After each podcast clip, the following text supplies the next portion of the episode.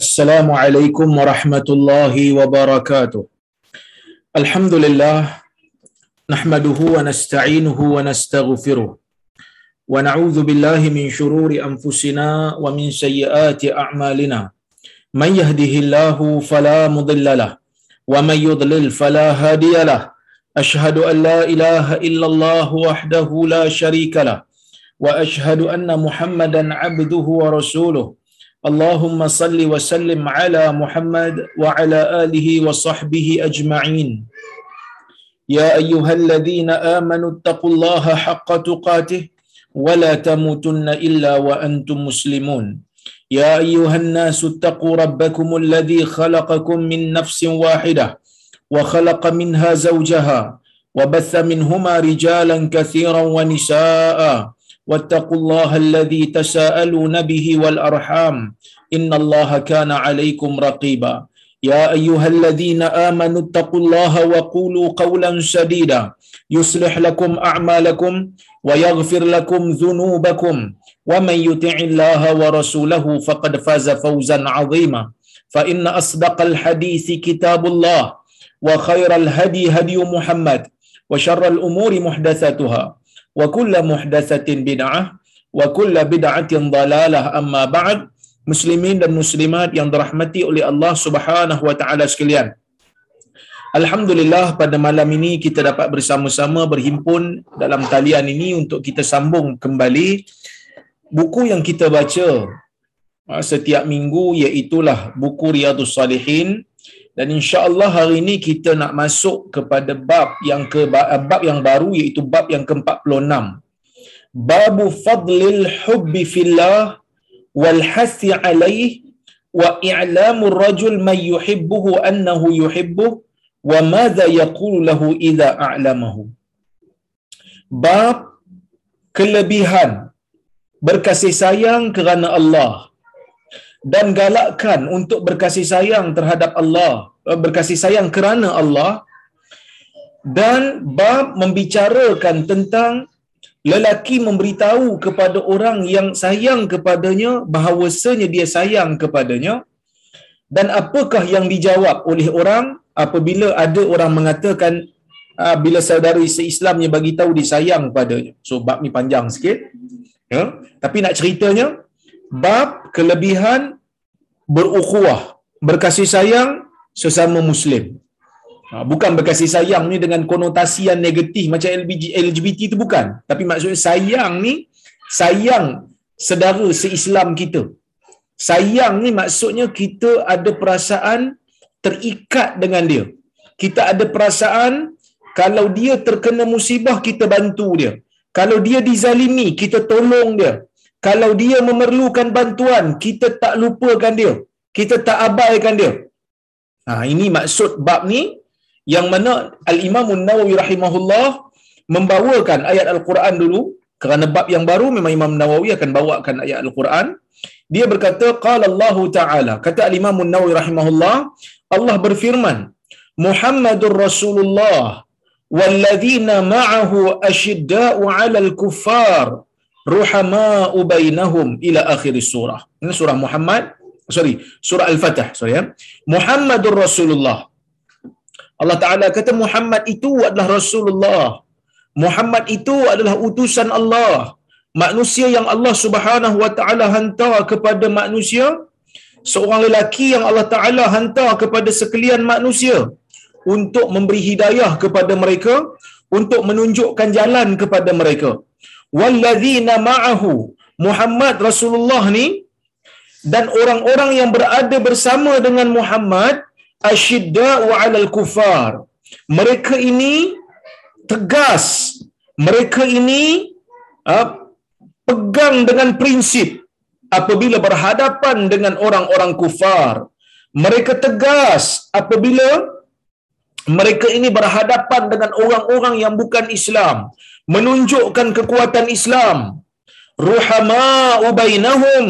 Sesama mereka mereka akan berkasih sayang sesama mereka mereka akan tunjukkan sifat belas kasihan kata Allah wa qala ta'ala Allah berfirman lagi walladzina tabawwa'u ad-dara wal imana min qablihim yuhibbuna man hajara ilaihim dan orang-orang yang menyediakan tanah orang-orang yang menyediakan negara dan orang-orang yang telah menyediakan keimanan di dalam jiwa mereka sebelum daripada kedatangan orang-orang muhajirin sebelum kedatangan orang-orang yang berhijrah ke Madinah.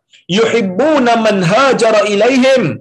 Mereka ni sayang kepada orang-orang yang berhijrah kepada mereka. Allah Subhanahu wa taala ya Allah Subhanahu wa taala memuji golongan ansar dalam ayat ni yang mana Allah Taala kata orang-orang yang telah menyediakan orang-orang yang telah menyediakan tanah mereka orang yang telah uh, bersedia untuk menyerahkan tanah air mereka untuk ditadbir oleh satu orang luar. Hanya semata-mata kerana iman hanya semata-mata kerana mereka percaya ini adalah Rasulullah sallallahu alaihi wasallam. Dan mereka telah menyediakan di dalam diri mereka untuk iman itu subur. Untuk iman itu terus ada. Kerana tuan-tuan Islam ini memerlukan kepada pemerintahan. Islam ini memerlukan kepada kuasa kerajaan. Kerana banyak hukum hakam di dalam Islam ini yang perlu dilaksanakan oleh pemerintah.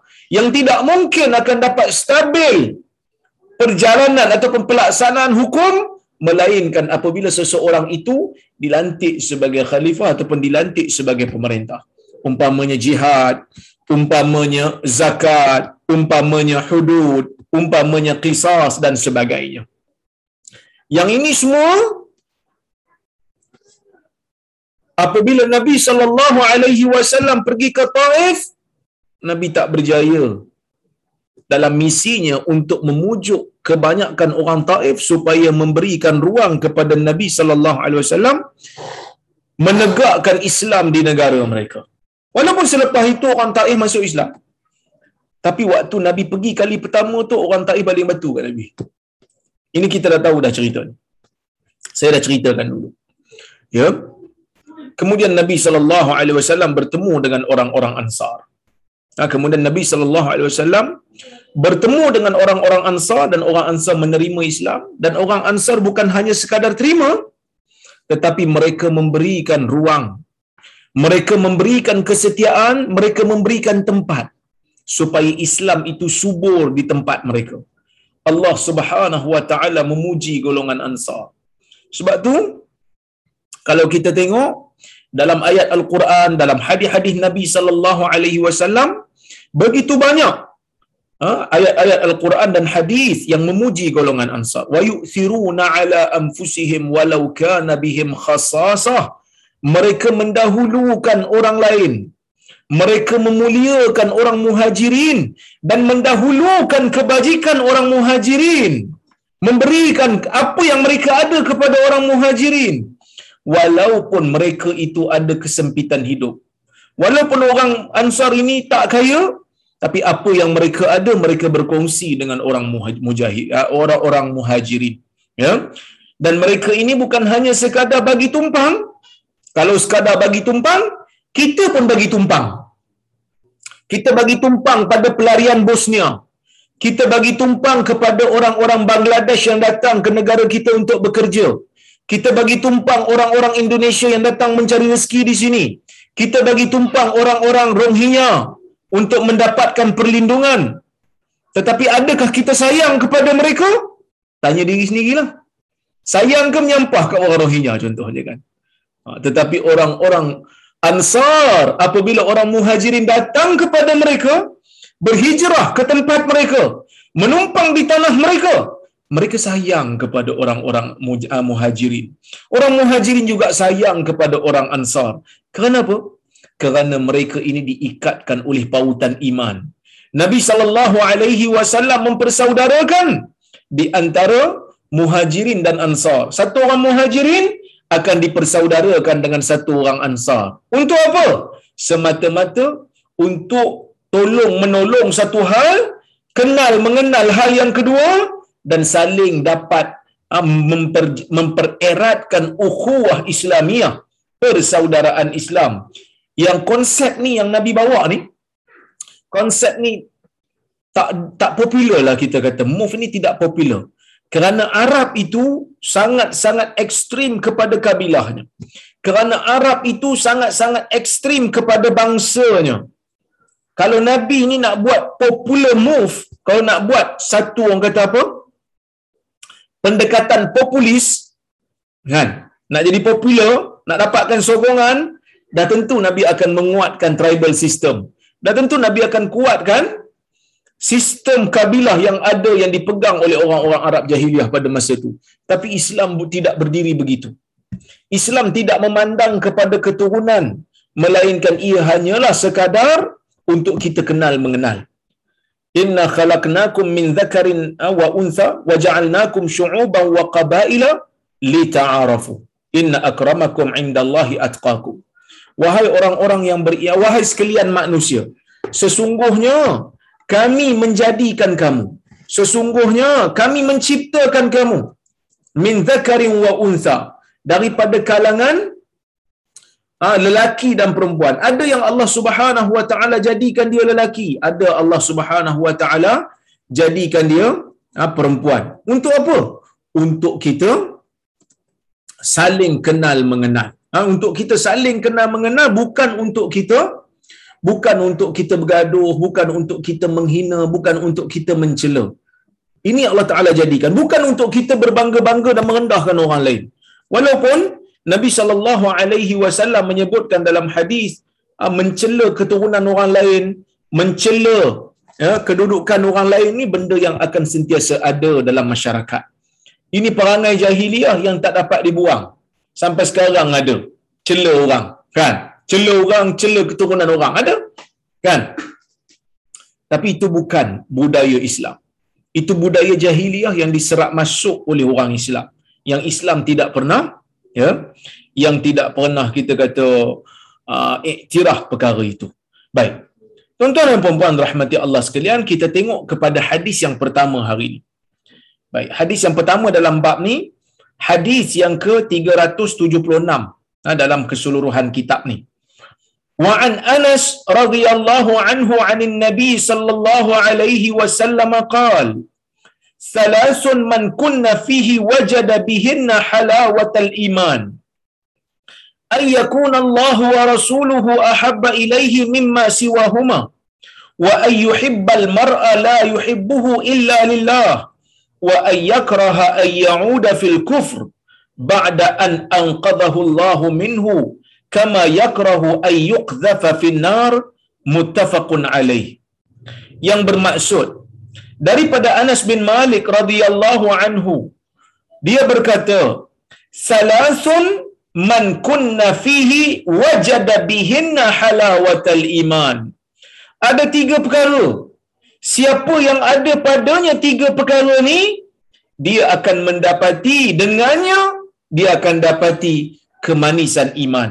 Saya baca dulu terjemahan nanti kita hurai ayyakuna Allah wa rasuluhu ahabba ahabba ilaihi mimma siwahuma Allah dan Rasul menjadi perkara yang dia paling sayang sekali berbanding selain daripada keduanya.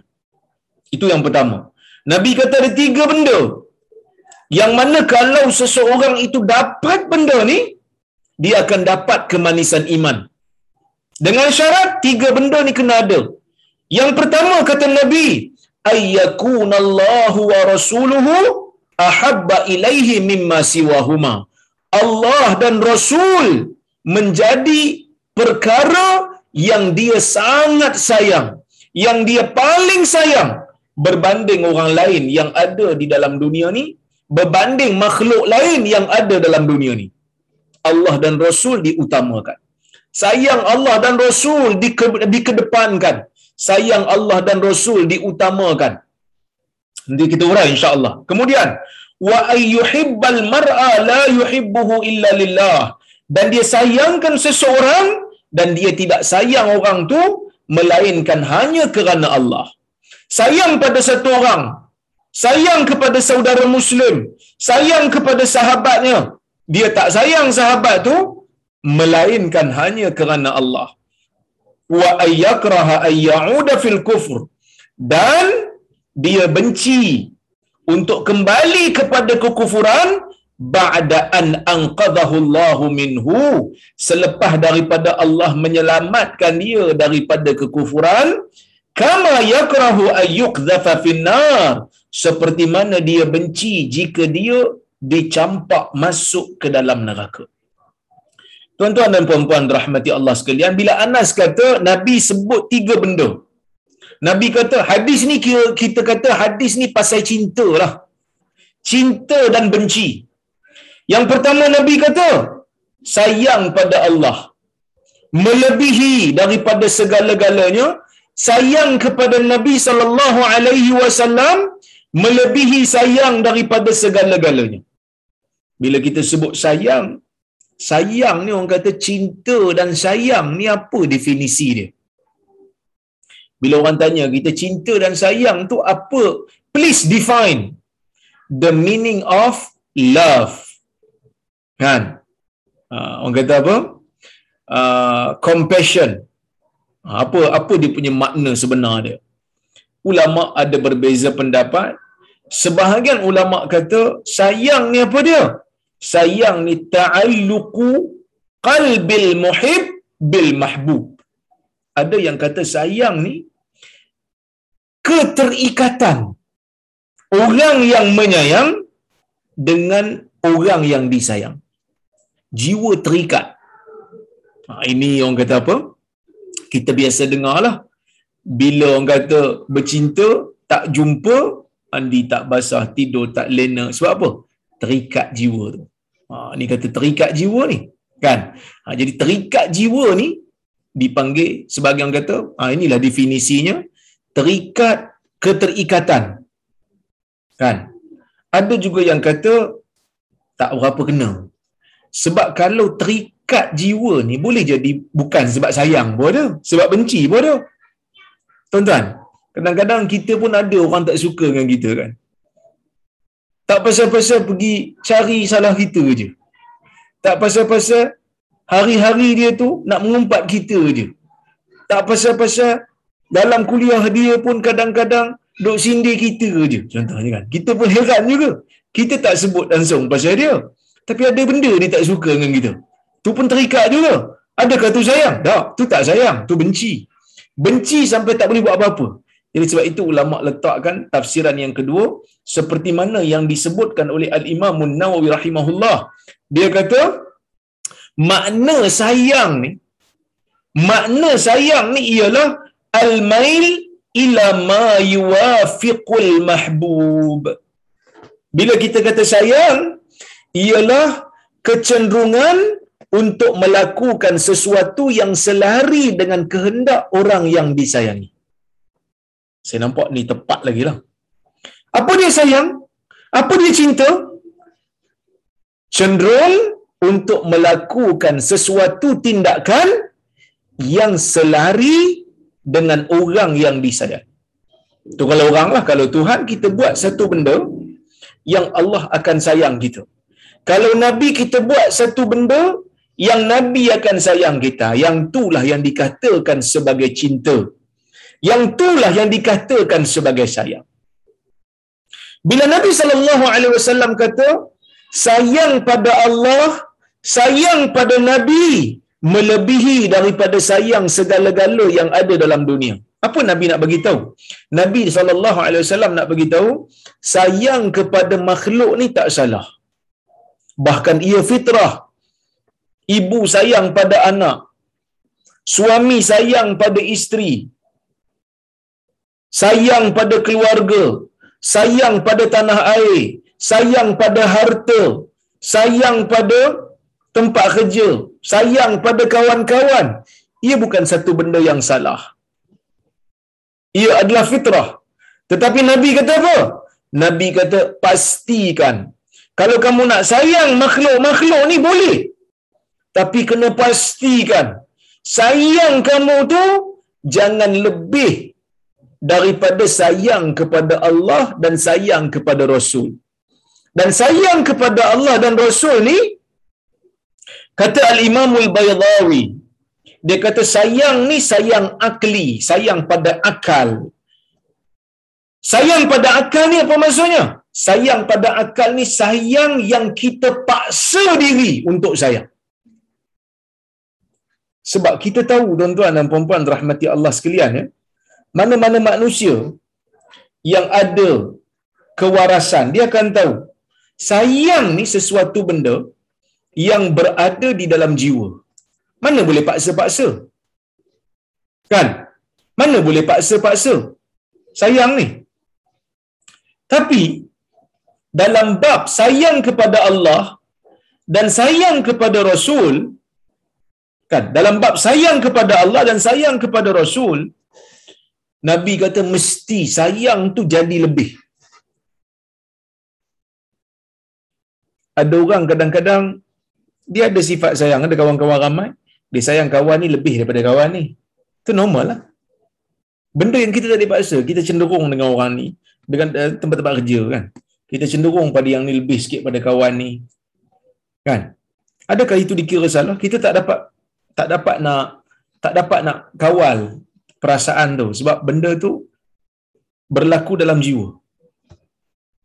Kan? Sebab itu para ulama pun kata kalau satu orang dia ada dua isteri, dia sayang lebih pada yang sini, tapi selagi mana dia adil dalam pemberian yang zahir, dia tak dikira sebagai bersalah kerana sayang lebih selagi mana pemberian zahir dan batin itu selari dan sama dan adil, sayang yang ada dalam jiwa tu tak dipertanggungjawabkan.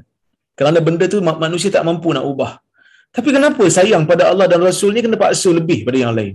Kerana sayang ni sebelum masuk ke dalam jiwa, sebelum masuk ke dalam jantung, sebelum masuk ke dalam hati, dia kena di sini dulu. Kena faham dulu. Paksa tu di sini. Kenapa aku kena sayang Allah dan Rasul lebih?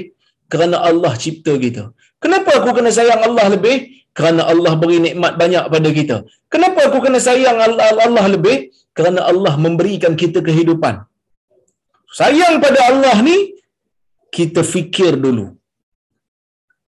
Kita cari rasionalnya dulu. Sebab itu dalam Quran Allah Ta'ala menyebutkan ayat-ayat tentang kebesaran Allah ni banyak.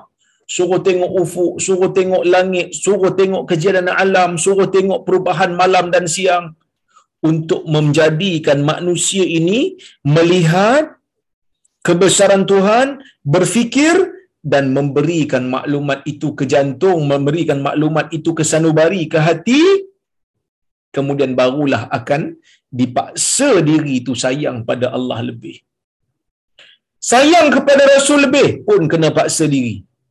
Kan dalam hadis Umar, Umar kata la anta ya Rasulullah ahabbu ilayya min kulli syai'in illa nafsi kamu wahai Rasulullah benar-benar menjadi manusia yang paling aku sayang berbanding semua yang ada kecuali diri aku. Aku sayang diri aku lebih. Wa ala nafsika ya Umar. Nabi kata ke atas diri kamu juga wahai Umar. Umar kata al-an. Al-an anta ahabbu ilayya min nafsi. Wahai Rasulullah sekarang ni aku telah paksa diri aku.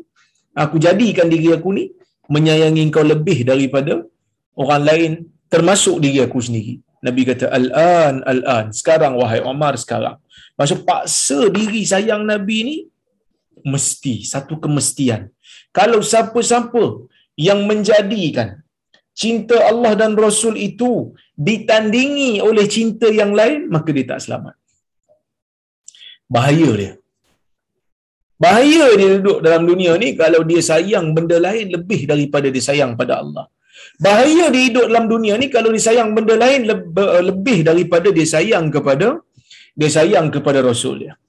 Jadi sebab itu tuan-tuan muhaddisin, ulama zaman dulu, ulama-ulama hadis, mereka menghabiskan dunia mereka hanya semata-mata kerana nak mendapatkan hadis Nabi sallallahu alaihi wasallam. Yahya bin Ma'in umpamanya habis muflis dia seperti mana yang kita cerita masa kuliah hari hari Isnin hari itu kan. Muflis Yahya bin Ma'in. Ayah dia tinggal sejuta lima puluh ribu dirham duit. Dia mengembara cari hadis sana, mengembara mengembara ke sini, masuk negara sana, masuk negara sini. Semata-mata untuk apa? Semata-mata untuk mencari hadis. Sebab apa? Dia tak sayang harta dia tu. Apalah sangat harta juta-juta ni. nak dibandingkan dengan khazanah nabawiyah khazanah harta yang ditinggalkan oleh nabi adalah al-Quran dan as-sunnah. Dia mencari hadis. Kan? Sebab itu syu'bah pun kata man talabal hadis faqad aflas. Siapa yang belajar hadis dia akan jadi muflis. Laqad aflastu hatta bi'tu atistan li ummi. Sesungguhnya aku juga telah menjadi muflis. Sebab apa muflis? Mengembara sana sini. Cinta rasul lebih utama daripada cinta yang lain cinta rasul lebih lagi mempertahankan nama nabi mempertahankan hadis nabi. Tuan-tuan ulama hadis ni mereka zaman dulu eh kalau ada perawi-perawi hadis yang pendusta mereka akan terus label kazab dajjal. Dia ni dajjal dia ni kazab dia ni pendusta khabis dia ni jijik. Perkataan-perkataan yang tegas dan keras seperti ini diucapkan oleh ulama hadis bukan untuk mengumpat orang. Bukan untuk merendah-rendahkan orang. Sebaliknya untuk menyatakan kepada masyarakat bahayanya untuk bergantung pada orang-orang yang seperti ini kerana riwayatnya adalah riwayat yang tidak sahih. Kerana riwayat yang dibawa olehnya adalah riwayat yang palsu umpamanya. Dan bayaran yang terpaksa dibayar oleh ulama-ulama hadis ini ialah mereka dihina, mereka diherdik, mereka disebutkan sebagai orang yang suka mengumpat orang. Tak ada kerja dia kata, asyik mengumpat orang aja. Sehingga ulama hadis kata, "Ta'al ma'ana naghtab fillah." Marilah duduk dengan kami, kita mengumpat kerana Allah, iaitu mengumpat perawi-perawi hadis untuk menjaga agama Allah, menjadikan sayang kepada Nabi sallallahu alaihi wasallam melebihi segala-galanya. Tuan-tuan dan puan-puan rahmati Allah Subhanahu wa taala sekalian. Bila kita kata sayang kepada Allah dan Rasul, macam mana nak paksa diri? Saya sebut tadi. Kerana sayang kepada Allah dan Rasul ni Allah Taala dah bagi macam-macam kat kita. Nabi dah menunjukkan cara-cara ibadat, cara-cara beriman, cara-cara beragama yang akan memberikan kita uh, nikmat yang sangat-sangat sangat-sangat sedap di dunia dan juga di akhirat. Dunia mungkin tak terasa sangat sedapnya kerana Nabi sallallahu alaihi wasallam menyebutkan ad-dunya uh, sijnul mu'minin. Dunia ni merupakan penjara bagi orang mukmin, wa jannatul kufar dan juga syurga bagi orang-orang kafir, tapi di akhirat orang-orang yang beriman, orang-orang yang menjaga dirinya ketika mana dalam dunia di akhirat dia akan selesa, di akhirat dia akan dapat pelbagai nikmat yang Allah Taala akan berikan kepada dia sebagai balasan kepada dia eh? Baik dan dia juga kena sayang kepada Allah dan Rasul lebih daripada segalanya kerana Allah dan Rasul telah menyelamatkan dia daripada daerah kekufuran pergi ke daerah iman. Cuba kita bayangkan kalau hari ini kita tak kenal apa itu iman. Na'udzubillah. Tapi Alhamdulillah, kurnia Allah. Hari ini kita merendahkan uh, kepala kita. Kita merendahkan dahi kita. Betul? Tapi kita rendahkan dahi kita. Kita rendahkan kepala kita. Kita rukuk dan sujud hanya kepada Tuhan yang maha tinggi. Kita tak rukuk dan sujud kepada patung-patung yang diukir. Kita tak tunduk dan sujud kepada berhala-berhala yang dicipta oleh manusia. Kita tak tunduk dan sujud menyembah benda-benda yang selain daripada Allah. Kita dapati dalam diri kita kebencian kepada syirik, kebencian kepada menyekutukan Allah. Kerana benda-benda lain tak ada kaitan dalam penciptaan kita, hanya Allah Azza wa Jalla saja. Inilah yang menyebabkan kita sayang Allah dan Rasul lebih. Itu yang pertama. Yang keduanya, sayang pada Allah dan Rasul lebih ni, dia punya kesan ialah mendahulukan kalam Allah dan Rasul. Mendahulukan perintah Allah dan Rasul berbanding daripada perintah manusia seluruhnya. Kalau hadis kata macam tu, kita buat macam tu. Kalau Quran kata macam tu, kita buat macam tu. Kita tak ada dakwa-dakwi. Eh kenapa benda ni Tuhan suruh eh? Banyak lagi benda lain boleh buat. Kenapa dalam banyak-banyak benda ni yang Tuhan suruh? Tuan-tuan dan puan-puan rahmati Allah sekalian, kita tak disuruh dalam bab akidah dan ibadah untuk bertanya banyak. Kita faham asas akidah. Kita percaya Allah Ta'ala itu Maha Esa. Kita percaya Allah Ta'ala itu berkuasa dengan melihat alam. Tetapi perincian-perincian Tauhid, perincian perkara-perkara yang gaib, kita terima seadanya. setelah kita percaya Allah jualah yang berkuasa di dalam dunia ini. Begitu juga setelah kita percaya dengan Nabi SAW berdasarkan kepada mukjizat-mukjizat yang dibawakan oleh Nabi. Antaranya adalah Al-Quran, kita beriman dengan Nabi ini. Ha? Ha, kita beriman dengan Nabi ini. Dan apa saja yang dibawa oleh Nabi ini, selepas daripada kita percayakan dia, kalau Nabi ni bawa satu benda yang tak difahami oleh logika akal pun kita percaya. Kerana apa? Kerana Nabi ni Nabi yang telah kita buktikan kebenarannya. Ha, ini dalam bab gaib lah. Bila Nabi cerita bab gaib, Nabi cerita bab syurga, Nabi cerita bab neraka, Nabi cerita bab azab kubur, benda yang akal tak boleh fikir. Kita terima ke tidak? Kita terima. Pasal apa terima? Kerana Nabi telah membawa benda yang kita boleh terima sebelum ni. Ya. Ha, sebelum ni kita dah terima dah. Banyak bukti-bukti yang menunjukkan kebenaran Nabi sallallahu alaihi wasallam. Bahkan saya nak sebut tuan-tuan, Nabi kita ni ummi. Nabi kita ni buta huruf. Kan, Nabi kita ni buta huruf. Orang kata, eh Nabi kita buta huruf, tak boleh baca lah Ustaz. Tak boleh baca. Kenapa Allah Ta'ala jadikan Nabi kita macam tu? Ia adalah satu keistimewaan. Bukan satu kekurangan tetapi satu keistimewaan. Apa istimewanya? Kenapa pula tiba-tiba butuh huruf jadi istimewa?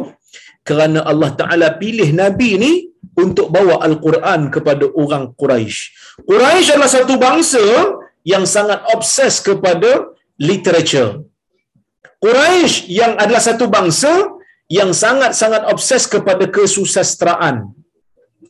Sastra budaya, syair, puisi orang Arab zaman itu suka tiba-tiba Nabi ni yang tak tahu membaca, yang tak pernah belajar syair, tiba-tiba boleh bawa satu ayat Quran, boleh bawa satu kitab yang mempunyai bahasa laras bahasa yang sangat tinggi. Keindahan bahasanya melebihi kemampuan orang-orang uh, penyair-penyair yang ada pada zaman tu. Ya? Ini satu keajaiban. Orang tak boleh kata, ala Nabi cedok aja tu. Nabi cedok itu Muhammad tu cedok je daripada Bible. No. Tak ada siapa boleh kata. Kenapa? Kerana Nabi tak ada guru daripada kalangan ahli kitab. Tak ada. Nabi tak pernah belajar dengan orang-orang Kristian sebelum daripada menerima wahyu. Itu tak ada yang pertama. Yang kedua, Nabi saw tidak boleh membaca kitab-kitab dahulu. Tak boleh baca. Nahnu ummatun ummiyah la naqra wa la nahsib. Kita adalah umat yang butuh huruf, tak boleh membaca, tak boleh mengira. Kerana zaman tu kebanyakan tak boleh baca, tak boleh kira. Itu hafal banyak. So bila Nabi kita tak boleh baca, bawa satu perkataan, bawa satu kitab yang hebat, cabar pula orang untuk bawa seperti mana yang ada di dalam Al-Quran. Ini adalah satu benda yang sangat ajaib mengajaibkan. Kita kata menerujakan. Kan? Oleh kerana itu tuan-tuan dan puan-puan rahmati Allah sekalian, bila Nabi kita ni buta huruf, ia bukan merupakan penghinaan tetapi ia adalah satu keajaiban. Ya, itu yang ber, itu yang kedua. Ya. Nabi sallallahu alaihi wasallam kata setelah kita sayang Allah dan Rasul lebih daripada segala-galanya, wa ayyuhibbal mar'a la yuhibbuhu illa lillah dan disayangkan seseorang yang mana dia tak sayang seseorang tu melainkan hanyalah kerana Allah. Kenapa? Kerana ada manusia sayang pada orang lain kerana kedudukannya. Ada manusia sayang pada orang lain kerana pangkatnya. Ada manusia sayang pada orang lain kerana hartanya. Kerana macam-macam. Tapi Islam ajar kita menjadi Muslim yang baik sayang kepada orang Islam yang lain adalah kerana Allah. Dia orang saleh kita sayang kat dia. Dia dia miskin tak apa. Dia orang baik, kita sayang kat dia. Dia kaya, alhamdulillah. Contohnya kan. Jadi sayang kepada orang ni bukan disebabkan harta benda, bukan disebabkan kedudukan, bukan disebabkan pangkat, tetapi disebabkan oleh kerana tuntutan agama kita kena sayang dia kerana dia adalah muslim. Benda ni Allah Subhanahu wa taala rakamkan di dalam surah Abasa. Abasa wa tawalla an ja'ahu al-a'ma wa ma yudrika la'allahu yazakka. Yang bermaksud dia bermasam muka dan berpaling bila datang kepada dia orang buta. Tuan-tuan ayat ni Allah Subhanahu wa taala surah ni dipanggil surah abasa. Surah bermasam muka. Abasa wa tawalla. Dia bermasam muka kemudian dia berpaling. Anja'ahul a'ma.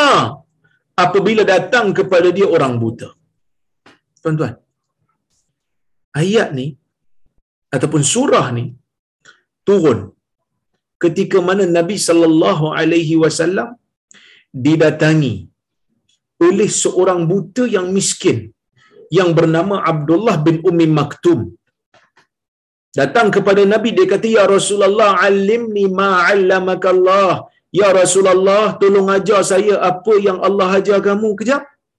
Nabi tengah berbicara dengan orang-orang besar Quraisy dengan harapan Nabi kalau orang Quraisy yang besar-besar yang bangsawan ni masuk ke dalam agama dah tentu Islam akan menjadi kuat. Ada ruang ada pengaruh ada uh, orang kata apa peruntukan untuk berdakwah di Masjidil Haram dan sebagainya. Semangat Nabi nak bawa dakwah ni. Bila Nabi bercakap dengan orang-orang Quraisy yang besar ni tiba-tiba datang seorang buta miskin dah Islam dah.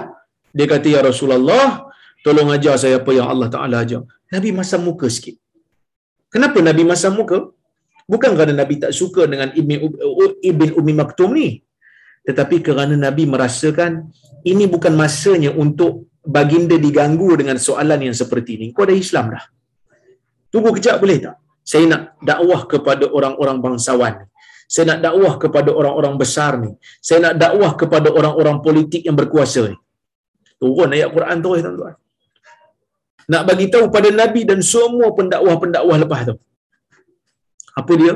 Sayang pada orang ni bukan kerana kedudukan dia jangan jadikan begitu nabi taklah nabi tak nabi semestinya tak sayang orang berdasarkan kepada status tetapi ia adalah satu pengajaran untuk kita semua nabi ini dia bermasam muka tu sebab dia rasa jangan tanyalah soalan tu tapi ayat Quran ni dia turun walaupun dengan sebab tertentu tapi maknanya umum kita sebagai pendakwah kita sebagai orang Islam jangan memilih-milih untuk sayang pada orang.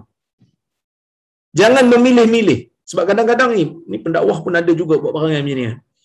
Ha, bila orang biasa yang tanya dia, tak nak jawab. Bila orang biasa yang tanya dia, ataupun yang layan dia, yang ajak apa ni nak berkawan dengan dia, dia tak layan. Tapi bila ada bangsawan-bangsawan, maka main lagi dia. Ada perangai-perangai yang seperti ini. Jadi mudah-mudahan ha, kami-kami yang menjadi golongan-golongan agamawan ni dijauhi daripada penyakit seperti ini kita layan semua. Kaya atau miskin semuanya. Kerana inilah di antara faedah yang dipelajari daripada tafsir ayat ini. Walaupun Nabi SAW tak ada sifat tu. Tapi Allah memberikan peringatan kepada Nabi dan kita secara langsung supaya tidak ada perasaan tu dalam diri kita. Eh? Tak sayang orang melainkan hanyalah kerana Allah. Apa maksud sayang kerana Allah? Dia mukmin kita sayang kat dia. Dia baik kita suka perbuatan baik dia. Dia buat maksiat kita benci kat dia kita benci dengan perbuatan maksiat dia. Kerana ada aja manusia yang sayang kepada orang, benci kepada orang bukan sebab kerana Allah, tapi sebab kerana aliran pemikiran dia. Kerana puak-puak dia. Kan? Kalau puak dia buat silap, dia tak bising pun. Dia diam aja. Puak dia mempertikaikan hadis, mempertikaikan kedudukan hadis. Buat relax dia, tak ada buat apa. Tapi kalau ada orang lain yang bukan puak dia, cakap benda betul pun, kadang-kadang dimarah, disekat, dikeluarkan surat larangan dan sebagainya. Dihentam. Ini yang berlaku. Sepatutnya tidak berlaku benda ni. Sepatutnya tak boleh berlaku benda ni eh, dalam masyarakat kaum muslimin. Kemudian tuan-tuan dan puan-puan rahmati Allah sekalian. Wa ayyakraha ayyauda fil kufr ba'da an anqadahu Allah minhu dan dia benci untuk kembali ke kufur Mungkin sebelum ni pernah kufur. Mungkin sebelum ni pernah hidup zaman jahiliah. Benci. Benci benda ni. Kenapa? Kerana Allah telah selamatkan dia daripada kejahatan itu. Allah telah selamatkan dia daripada kesesatan itu, daripada kelalaian itu, sama seperti mana dia benci kalau Allah Ta'ala kembalikan dia semula, ataupun campakkan dia ke dalam neraka. Jadi tuan-tuan dan puan rahmati Allah sekalian, eh, baru-baru ni kita orang kata apa? Kita dikejutkanlah ha, dengan satu orang pelakon yang menceritakan balik adegan rogol yang dia buat sambil dia mengatakan dia menahan nafsu sedangkan pelakon perempuan tu dah bertudung dah elok dah berkahwin dah. Kan? Ha, sepatutnya benda ni tak berlaku. Jangan buka aib-aib ni. Jangan buka. Kerana benda tu dah berlalu, masing-masing telah insaf, masing-masing dah ada keluarga, masing-masing dah ada anak. Jangan diceritakan, jangan dibukakan balik benda tu. Ya, seperti mana dalam hadis ni, kalau orang tu terlepas daripada kufur, dia benci balik. Dia benci untuk cerita balik. Dia benci untuk kembali balik ke arah kufur. Sama juga orang dah insaf, jangan dibuka kesilapan dia. Jangan dibuka benda-benda jahat yang dia buat. Jangan-jangan. Kerana ia boleh mengganggu emosi orang yang telah telah insaf kerana ia memalukan. Tuan-tuan dan puan-puan rahmati Allah sekalian, inilah cinta dan sayang perlu digerakkan dalam kehidupan orang muslim. Cinta dan benci. Cinta Allah dan Rasul. Cinta sesama Islam. Benci kepada kufur dan maksiat. Benci untuk masuk ke dalam neraka Allah. Sebab itu kita dulu saya sebutkan. Dulu saya sebut dalam beribadat kepada Allah ni ada dua ciri yang perlu ada. Ar-raja dan khauf. Raja mengharapkan keampunan Allah, khauf takut kepada azab Allah. Mesti digabung jalin. Waktu sakit tinggikan raja, kurangkan sikit takut. Kerana tak bimbang lah waktu dia tengah nazak, takut-takut dia rasa Tuhan tak ampun dia, dia tak nak taubat. Kena tinggikan raja, kena kurangkan sikit takut. Waktu sihat, waktu uh, kaya, waktu tengah senang, tinggikan sikit takut, kurangkan sikit harap. Kenapa? Bukan tak salah tak salah mengharap. Tapi takut-takut harapan tu menyebabkan orang tu tak nak beribadat. Alah tak apa Tuhan mesti ampun aku punya. Takut jadi macam tu. Tapi di antara dua yang kita kena gabung jalin ni, kena ada satu lagi. Kena kembarkan. Tiga, kena jalan serentak. Iaitulah cinta. Walladzina amanu ashaddu hubban lillah. Orang-orang yang beriman itu sangat sayang dan cinta kepada Tuhan. Yang mana satu orang tidak dikira beriman kalau dia sembah Allah dalam keadaan dia benci Allah. Sebab itu kata Ibn Taymiyah, beribadat ni kena ada dua unsur yang penting. Bila kita ibadat je pada Allah, kena ada dua unsur yang penting. Unsur yang pertama, al-hub. Cinta pada Allah. Kenapa kau solat ni? Allah Ta'ala bagi aku nikmat banyak. Jadi aku solat lah. Sebab itu Aisyah dia terkejut kan. Nabi solat malam sampai bengkak-bengkak kaki Nabi. Kan Aisyah tanya, Ya Rasulullah, kenapa kau buat macam ni? Laqad ghafarallahu ma taqaddama min dhanbika wa ma ta'akhir. Bukankah Allah Ta'ala telah mengampunkan dosa engkau yang terdahulu dan akan datang? Nabi kata, afala akunu, ab, afala akunu abdan syakura. Tidakkah aku akan menjadi hamba yang bersyukur? Kan? Jadi Nabi buat benda tu kerana cinta pada Allah. Allah dah bagi nikmat pada Nabi. Allah dah bagi rahmat pada Nabi. Allah telah memberikan orang kata apa kedudukan yang sangat tinggi pada Nabi. Nabi menyembah Allah kerana Nabi cinta. Yang kedua unsur yang perlu ada azul. Unsur tunduk dan patuh. Kerana kita adalah hamba Allah, kita tunduk pada Allah. Kita rendahkan diri kita di hadapan Allah. Kita hinakan diri kita. Jadi sebab itu dikatakan halawatul iman. Ya. Bila Nabi kata tiga-tiga ni benda, tiga-tiga benda ni ada pada diri seseorang, dia akan dapati kemanisan iman. Eh, iman tu manis ke Ustaz?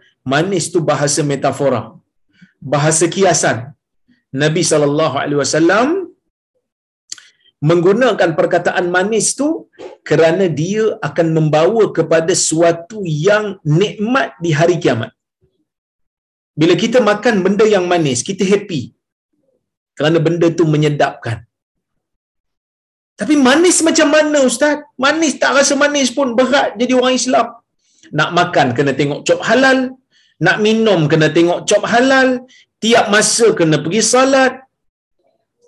Sampai bulan Ramadan panah terik pun kena puasa. Apa yang manisnya? Kata Ibn Hajar. Ah, kata Ibn Hajar. Manis itu memang kadang-kadang kita tak rasa. Walaupun sebahagian orang kadang-kadang dia rasa. Nabi SAW rasa. Solat sampai bekak kaki pun dia rasa kemanisan beribadat.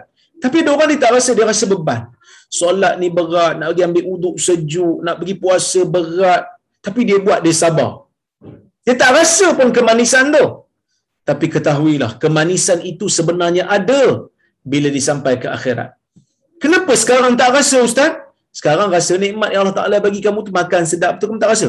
Rasa tapi ibadat ni Ustaz. Ibadat ni kamu tak rasa kerana kamu sedang bertarung dengan jiwa kamu yang mungkin ada sakit dengan jiwa kita yang mungkin ada sakit. Seperti mana orang sakit yang dipaksa makan madu lebah untuk meningkatkan antibody dia. Kan madu lebah ni salah satu daripada penyembuhan. Orang tu sakit, mulut pahit, bagi makan madu. Madu rasa apa? Madu rasa manis. Tapi dia rasa manis tak? Dia tak rasa manis sebab dia rasa pahit. Sebab dia demam, dia rasa pahit. Tapi manis tak? Manis.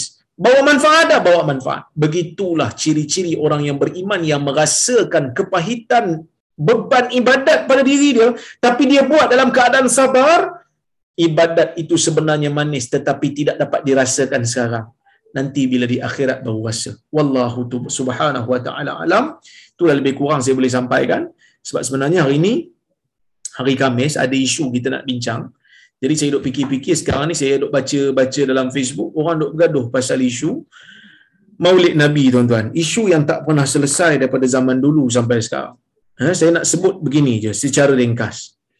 Tuan-tuan dan puan-puan rahmati Allah sekalian, kita ada pendapat yang berbeza-beza dalam isu sambutan Maulid. Maulid ni apa? Maulid ni ulang tahun kelahiran Nabi sallallahu alaihi wasallam.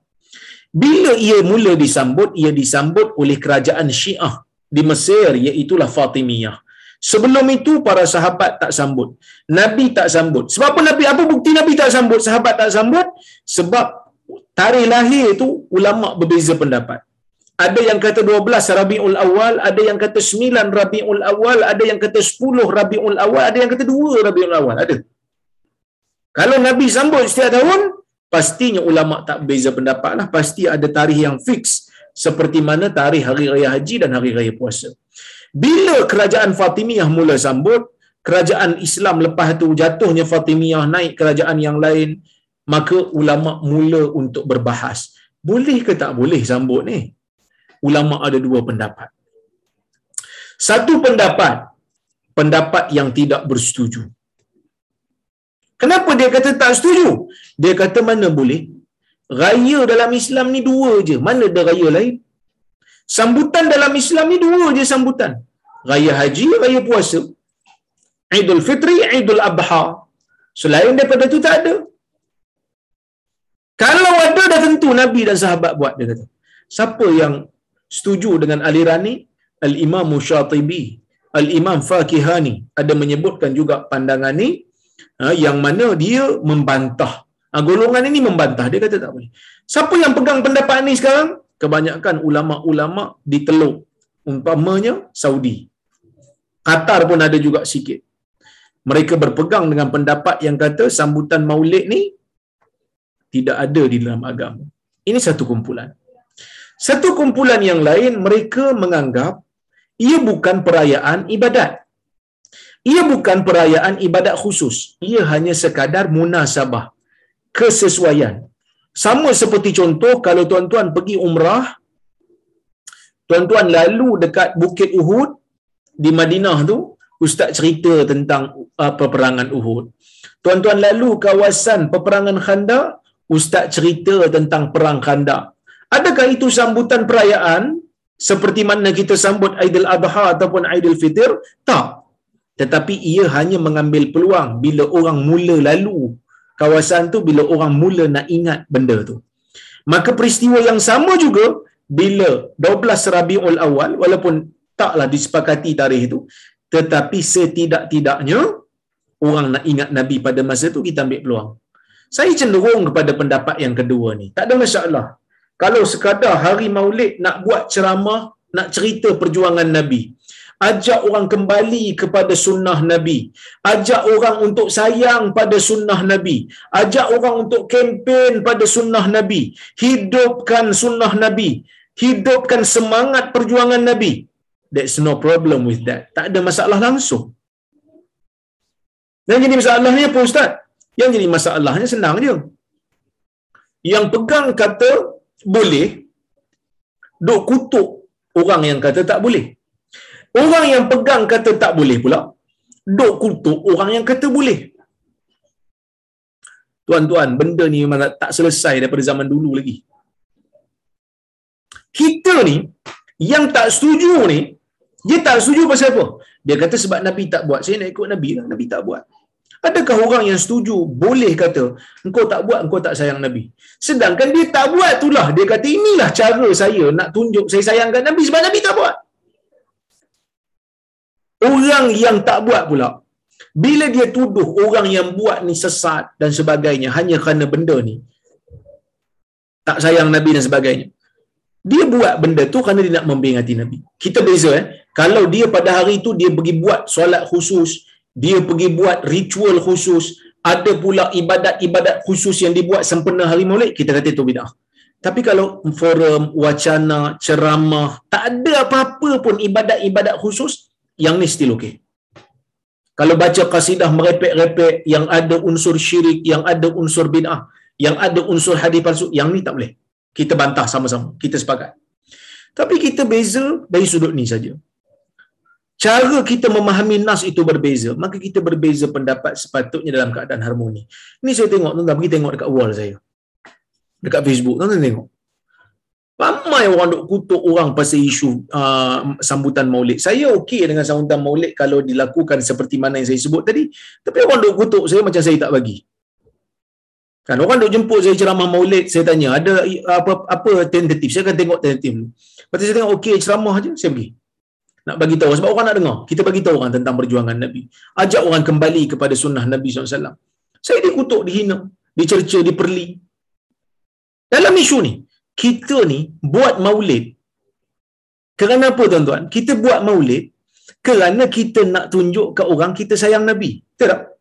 Tiba-tiba hari ni dalam negara ni majoriti yang buat maulid. Majoriti setuju dengan maulid.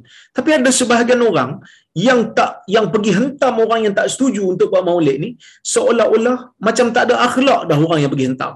Sedangkan dia buat maulid setiap tahun. Ada yang buat maulid setiap minggu setiap hari Senin buat maulid.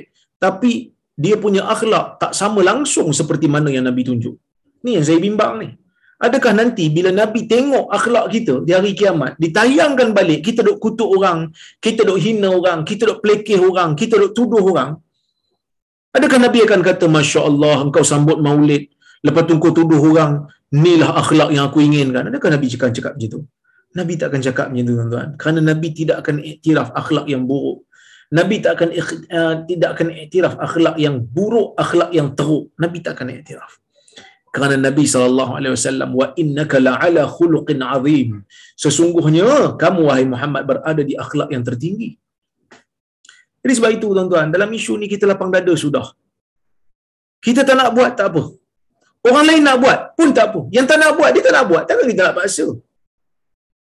Kan? Orang tak nak buat, kita tak boleh paksa.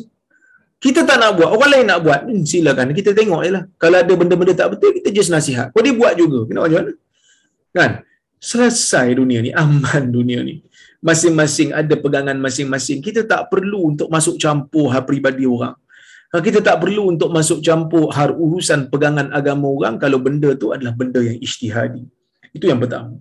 Yang kedua tuan-tuan, yang duk seronok-seronok sangat ni, duk terul-telur orang sangat ni isu maulid sebab maulid tak disambut oleh siapa tak sambut maulid golongan wahabi dia kata terkeluar daripada ahli sunnah. Saya ingat tuan-tuan, kita kena hati-hati sikit lah. Nak keluarkan orang pada ahli sunnah hanya semata-mata kerana tak sambut maulid. Sejak bila tak sambut maulid ni jadi petanda ahli sunnah? Tuan-tuan, ada benda yang lebih sunat daripada sambut maulid ni. Salat subuh, ah, salat qabliyah subuh, dua rakaat. Nabi sebut dalam hadis, raka'atanil fajr khairum minad dunya wa ma fiha. Dua rakaat sebelum fajar lebih baik daripada dunia dan seisinya. Ada orang ni tak nak buat. Dia kata, saya tak larat lah nak buat. Saya semain subuh je lah.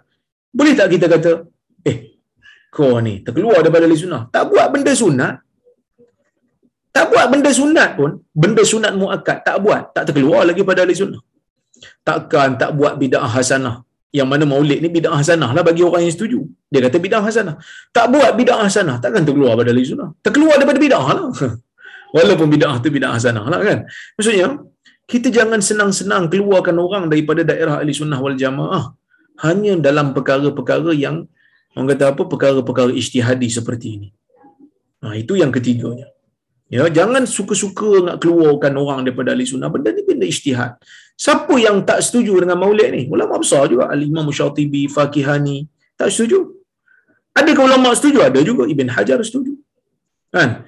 Mereka kata termasuk dalam bid'ah hasanah. Kerana ia bukan ada fadil, bukan ada ibadat khusus pun. Just ingat perjuangan Nabi je. Jadi isu ni isu khilafiyah. Itu yang ketiga, yang keempat. Yang kelima tuan-tuan. Kita duk seronok-seronok pasal maulid jangan lupa lah. Tarikh 12 Rabiul Awal ni juga adalah tarikh Nabi SAW wafat. Sepakat ulama. Kadang-kadang kita dorai seolah-olah macam kita rasa Nabi tu lahir. Tapi pada tarikh yang sama Nabi dah wafat. Tak ada siapa yang nak perjuangkan sunnah Nabi SAW melainkan kita, orang Islam ni. Jadi sebab itu kita kena perkemaskan pegangan sunnah. Kita kena kempen sunnah. Kita kena bantras orang yang sebar hadis palsu. Kita kena bantras orang yang memperlekeh-lekehkan ilmu hadis. Ini yang sepatut kita buat. Ini sambut maulid setiap tahun.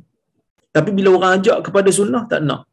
Alasan, biarlah orang dah lama dah buat macam ni. Tok nenek kita dah buat lama dah. Kan? Bila orang ajak buat sunnah, tak payahlah. Orang keliru nanti. Tapi sambut maulid tiap tahun. Jadi sebab itu tuan-tuan kita kena check balik, muhasabah balik. Betul ke kita sayang kat Nabi ni? Betul ke cinta Allah dan Rasul lebih utama daripada cinta selain daripadanya? Kita kena check balik diri kita. Wallahu subhanahu wa ta'ala alam bisawab. Jadi saya rasa cukuplah sekadar itu untuk malam ini. Saya tengok kalau-kalau ada soalan ataupun komentar saya alu-alukan.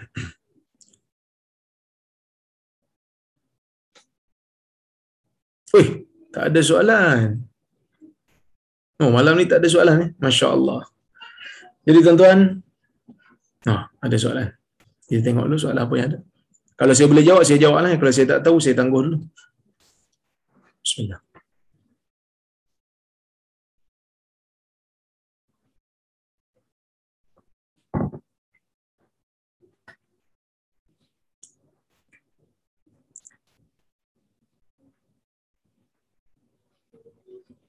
Assalamualaikum Dr. Waalaikumsalam. Ada tak kitab dalam terjemahan bahasa Melayu berkaitan koleksi hadiah-hadiah palsu?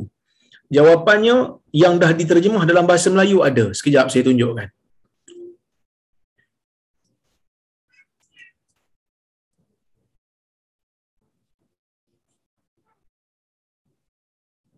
Ni ya tuan-tuan. Saya tunjukkan pada tuan-tuan. Dulu saya dah tunjuk dah. Ha, ni ada orang tanya lagi, saya tunjuk lagi lah. Ha, tuan-tuan boleh buka yang ni.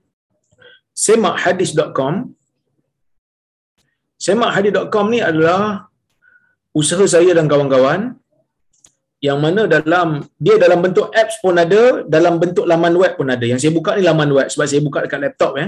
Nanti tuan-tuan boleh download daripada uh, uh, uh, uh, Apple Store pun ada. Dekat uh, Play Store pun ada untuk Android.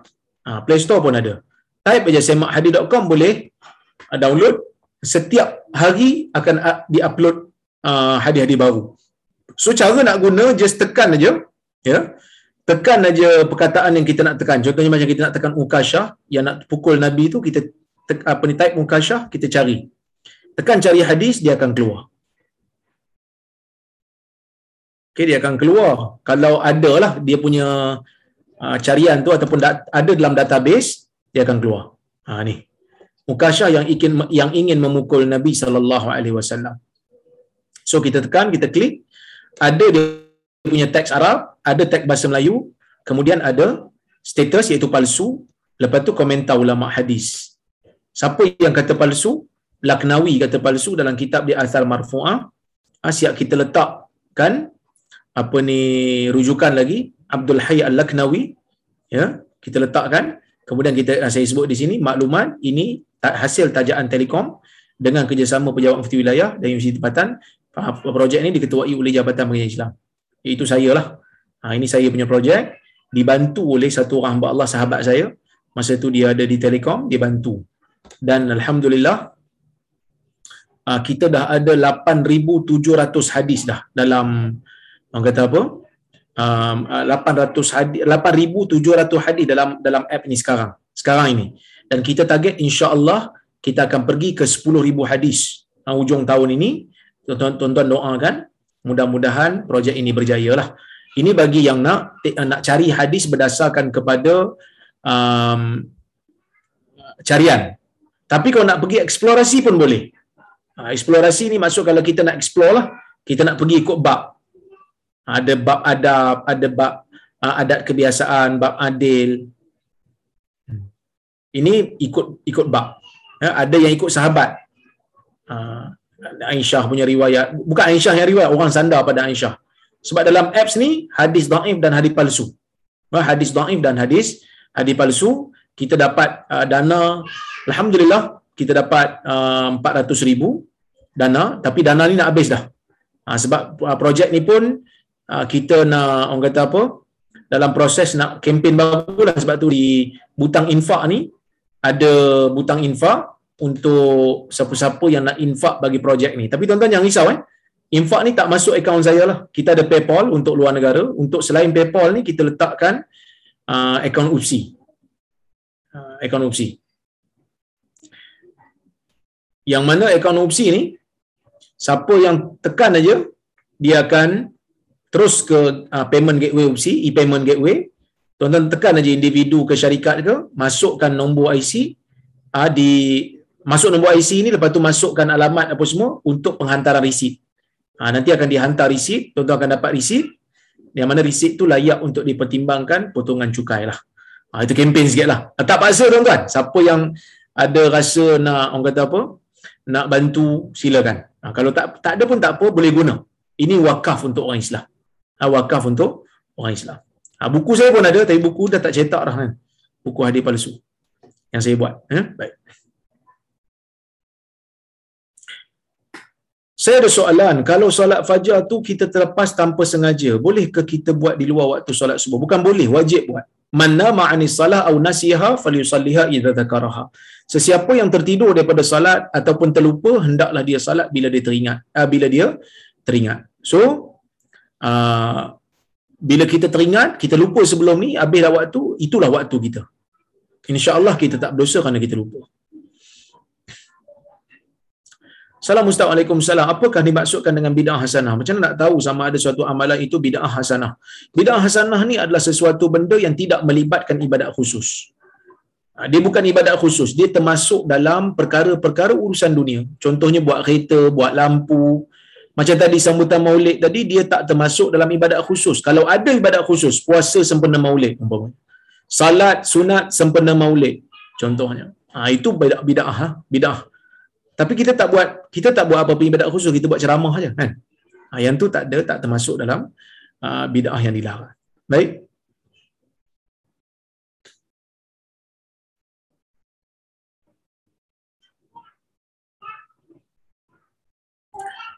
Ya, buku saya pun ada eh? hadis palsu popular. Ha, betul lah tu. Ha, Tuan Amir Sofian ingat buku tu. Hadis palsu dan dhaif popular. Ya. Assalamualaikum Assalamualaikum salam. Ada satu hadis yang mengatakan dapat pahala jika kita bunuh cicak. Ini termasuk semua jenis cicak. Dalam hadis disebut wazakh. Ha, wazakh ni maksudnya cicak yang kita biasa nampak lah. Ha, adakah semua jenis cicak masuk? Wallahu alam. Um, saya tak jumpa perbahasan ulama tapi wazakh ni yang ada di rumah. Kebiasaannya Nabi SAW suruh bunuh disebabkan kerana dia merosakkan uh, harta-harta yang berada di rumah. Assalamualaikum warahmatullahi wabarakatuh. Apakah punca golongan makrifat ni suka benar dengan Nabi Khidir? Apakah istimewaan yang ada pada Nabi Khidir? Nabi Khidir ni adalah satu nabi yang Allah Subhanahu wa taala arahkan Nabi Musa untuk ikut dia. Untuk jumpa dia. Kan dalam surah Kahfi kan. Dia buat benda yang Nabi Musa tak faham. Jadi golongan makrifat ni sukalah sebab dia buat suka buat benda yang orang tak faham. Jadi bila orang tak faham, orang bantah kerana ini bercanggah dengan syariat, dia kata, saya ikut syariat Khidir. Sebahagian lah, bukan semua lah. Tapi ada. Ha, kalau siapa yang bercakap macam tu, buat benda-benda maksiat dengan alasan dia ikut khidir, tak buat, tak solat kerana kononnya ikut syariat khidir, dia telah pun ha, kafir lah kerana dia mengaku dia telah keluar daripada syariat Muhammad kerana tidak ada sesiapa pun yang boleh keluar daripada syariat Nabi Muhammad daripada kalangan umat yang akhir zaman ni. Kita siapa nak beriman kena ikut syariat Nabi Muhammad. Sebab Nabi kata, "Laukana Musa hayyan la yas'uhu illa yatab illa ayyatba'ani." Kalau Nabi Musa tu hidup, tidak ada ruang untuk dia melainkan dia kena ikut aku. Ya, baik.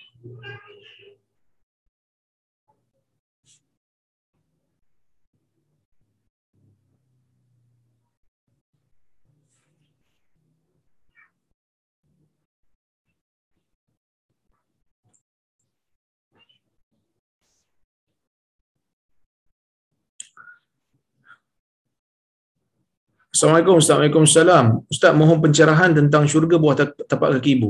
Hadis syurga bawah tapak kaki ibu ni ada yang sahih tapi bukan dengan lafaz tu. Uh, yang mana sahabat nak pergi jihad, uh, Nabi tanya kamu ada ibu tak? Uh, dia kata ada. Nabi kata fafiha fajahid. Apa uh, fasamal jannah. Pada ibu kamu tu kamu berjihad lah. Maksud kamu buat baik dengan dia. Di sana ada syurga. Okey, itu hadis yang sahih. Sebab hadis ni jadi isu dalam mentaati ibu. Ha? Sebab hadis ni jadi isu dalam suami mentaati ibu. Ha, suami memang kena taat pada ibu dia tapi bukanlah sampai kepada tahap mengabaikan isteri dia. Taat kepada ibu ni jangan sampai mengabaikan tanggungjawab suami. Suami kena bagi nafkah pada pada isteri. Kalau ibu taat pada ibu menyebabkan isteri terabai, tak wajiblah taat pada ibu. Taat pada ibu ni tak mutlak. Ha, tak mutlak. Jangan sampai taat menyebabkan kita berdosa. Kalau ibu kita kata kamu jangan solat zuhur, nak taat tak? Tak boleh taat. Ha? Kerana itu adalah arahan maksiat, tak boleh taat. Ha? Kedua ada hadis tentang tanggungjawab suami dan isteri. Tapi ada ustaz kata tanggungjawab isteri melayan suami dan melahirkan. Mohon pencerahan sebab saya ada baca hadis tentang tanggungjawab suami isteri. Saya tak faham soalan ni apa maksudnya. Tetapi tanggungjawab suami isteri ni, tanggungjawab isteri taat kepada suami, tanggungjawab suami memberikan nafkah kepada isteri dan melindungi isteri. Memberikan nafkah zahir dan batinlah pada isteri dan isteri taat pada suami. Eh? Baik. Assalamualaikum warahmatullahi wabarakatuh. Maaf tanya soalan tak kena topik tapi perlu sangat pencerahan isu. Isu sajat. Dia telah membuat pilihan jantina dia dan sudah pun menjalani pembedahan tukang jantina. Mengapa dia masih diburu oleh Jais dan pihak tertentu? Isu dia adalah kerana dia telah menzahirkan um, kesalahan apabila berpakaian seperti wanita. Tukar jantina tidak menyebabkan kita ni terus jadi perempuan, tak boleh. Kerana Allah Subhanahu Wa Taala tidak membenarkan kita tukar jantina. Kerana hak zahir perlu dipelihara. Allah Taala bagi kita anggota kita perlu pelihara. Dan dia juga telah menunjukkan satu orang kata apa, apa ni menayang-nayangkan benda yang yang tak betul tu. Maka ada enactment dalam syariah yang boleh ambil tindakan pada dia. Ha, kita pun tak nak keturunan kita ikut jadikan dia sebagai idola. Kita pun tak nak keluarga kita jadikan dia sebagai idola. Ya. Ha, kalau dia pergi buat seorang-seorang diam-diam tak ada nak kempen-kempen, tak ada nak glamour-glamour, tu tak ada masalah lah. Tapi masalahnya bila dia menzahirkan, dia buat benda-benda tu seolah-olah macam dia ada orang kata apa? Uh, menjadi role model pada orang lain. Ha, itu yang uh, mungkin jais ambil tindakan lah tu. Ya. Tapi um, bukan hanya sajak je lah kena tangkap. Orang yang buat rasuah, uh, orang yang curi harta rakyat, orang yang salah guna kuasa pun kena tangkap jugalah. Janganlah kita orang kata apa? Um, uh, tangkap orang pondan aja tapi uh, geng-geng uh, orang kata apa korupsi kita tak tangkap. Itu tak adil lah. Maksudnya tak tak seimbang lah. Pondan pun kita tangkap, yang orang kata apa buat uh, korupsi pun kita tangkap. Uh, yang buat korupsi pun kita adili. Uh, itu yang sebenar-benarnya. Baik.